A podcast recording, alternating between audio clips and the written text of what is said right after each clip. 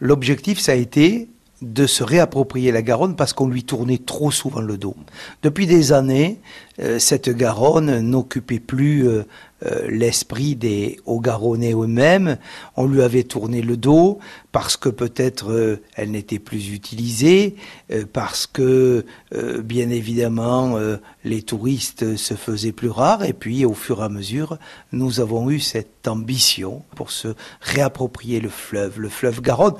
Les fleuves dans l'histoire de l'humanité, ils ont marqué donc l'installation des peuples.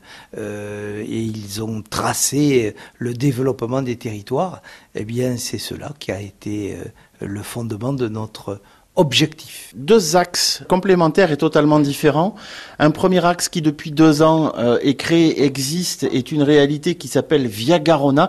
Vous nous le présentez, ce parcours Via Garona, s'il vous plaît L'objectif, ça a été de recréer euh, un chemin de Saint-Jacques ancien, un chemin jacquaire qui existait au Moyen Âge et qui permettait de rejoindre euh, la route du Puy-en-Velay, Conques, Toulouse, Saint-Bertrand de Comminges et de poursuivre le long des Pyrénées.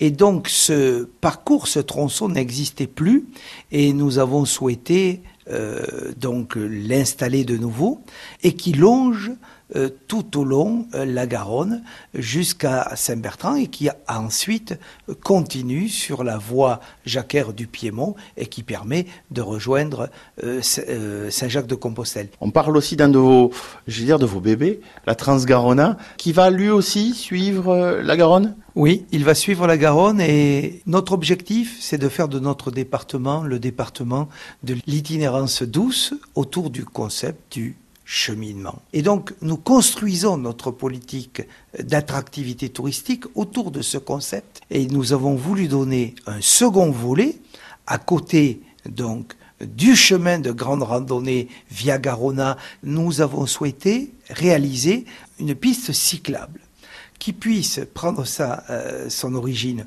aux sources de la Garonne, alors pas chez nous en Haute-Garonne, mais chez nos voisins espagnols, euh, dans le Val d'Aran, des sources de la Garonne jusqu'à Toulouse.